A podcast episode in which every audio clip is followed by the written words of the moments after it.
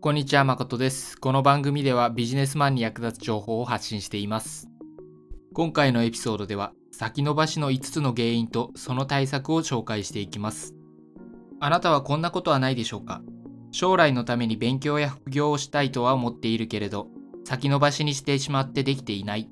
時間がないからできないと思っているけれど、休日もあるし、絶対にできないわけではない。本当は時間がないわけではなく、ただ先延ばしにしてしまっているだけなのはうすうす気づいているけれど、どうしていいかわからない。私ってやっぱりダメだな。こんな風に思っていないでしょうか。多くの人が勘違いしているのは、先延ばしにしてしまうのは、生まれつきの性格でどうしようもないと思っていること。これは間違いです。人間は誰しもめんどくさがりで先延ばしにしがち。でも先延ばしにしない人は先延ばしにしていいことなんて何もないこと。そして先延ばしにしてしまわないための対策を知っています。あなたも先延ばしにしてしまって後悔したことも少なくないはず。先延ばしにしていいことなんてないし、後悔することは知っているはず。なのであなたに足りないのは、あと先延ばしにしてしまわないための対策です。通常対策を打つときは、起きている問題の原因を分析し、その原因に合った対策を打つ必要があります。しかし先延ばしにしてしまう原因はほとんどの場合、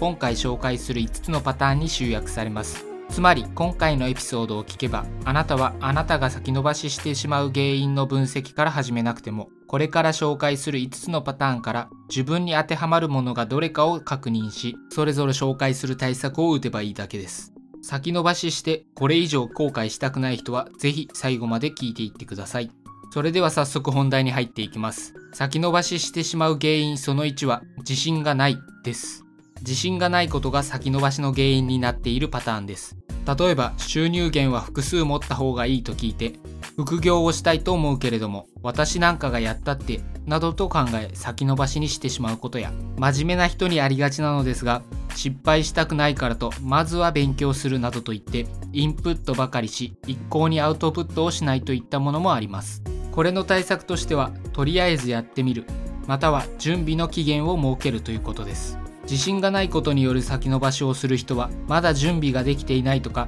万全の状態じゃないなどと言いますが、完璧なタイミングなどいつまで経っても来ません。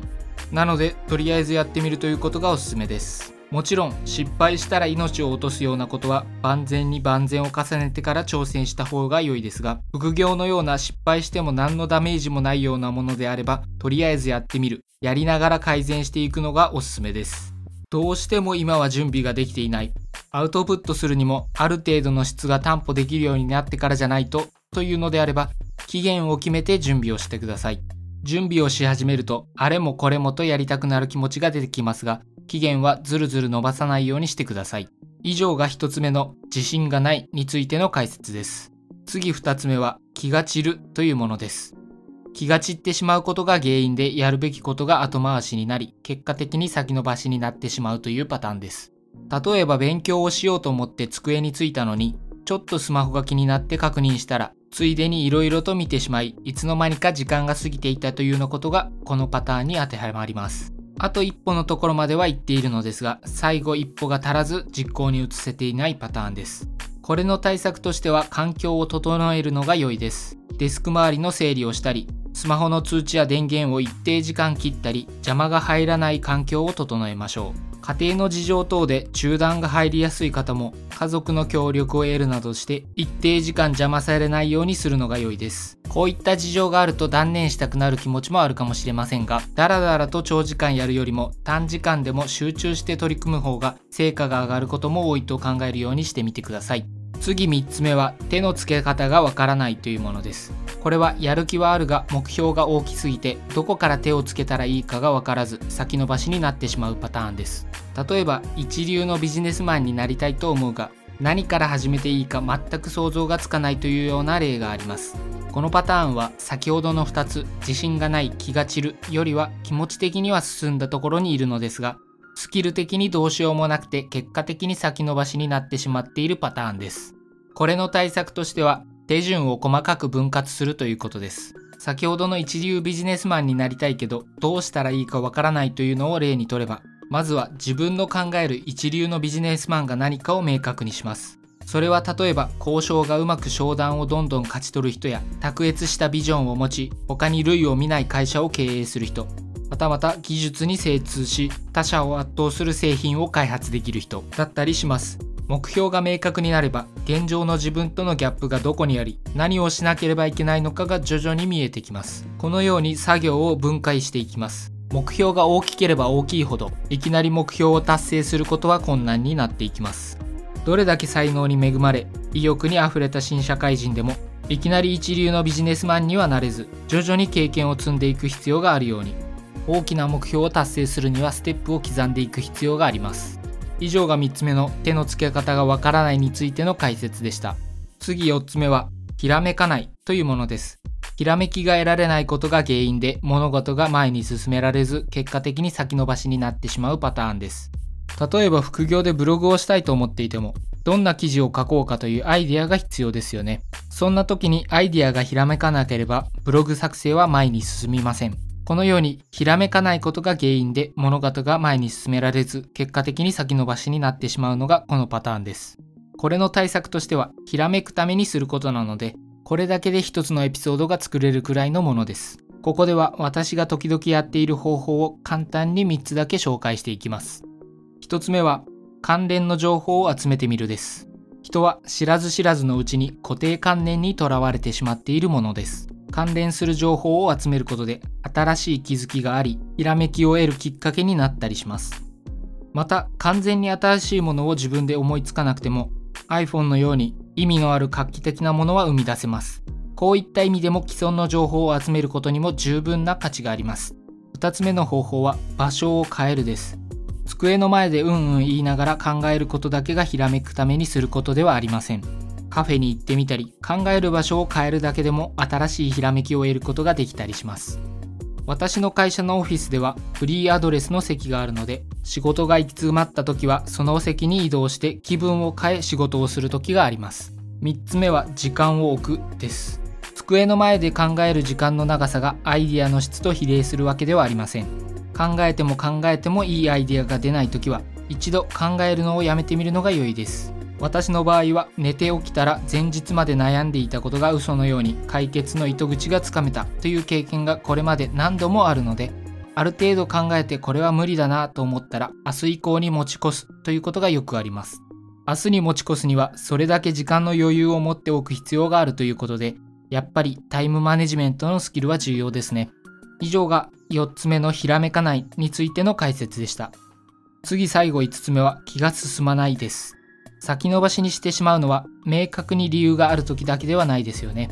ただなんとなく気が進まないというだけの時もあります。実はこれが一番よくあるパターンではないかと思ったりもします。これの対策はふたつで、ひとつめはとりあえずやってみるということです。やる気が出たらやろうという人はいつまで経ってもできません。なぜなら人は実際にやり始めてからやる気が出てくるものだからです。これを作業興奮と言います。一度調べてみるのもいいかもしれません。なのでやる気は出ないけどとりあえずごふんやってみるなどと始めると、みるみるやる気が出てくるということがあります。ふたつめの対策としてはやらないことで失うものを意識してみるということです。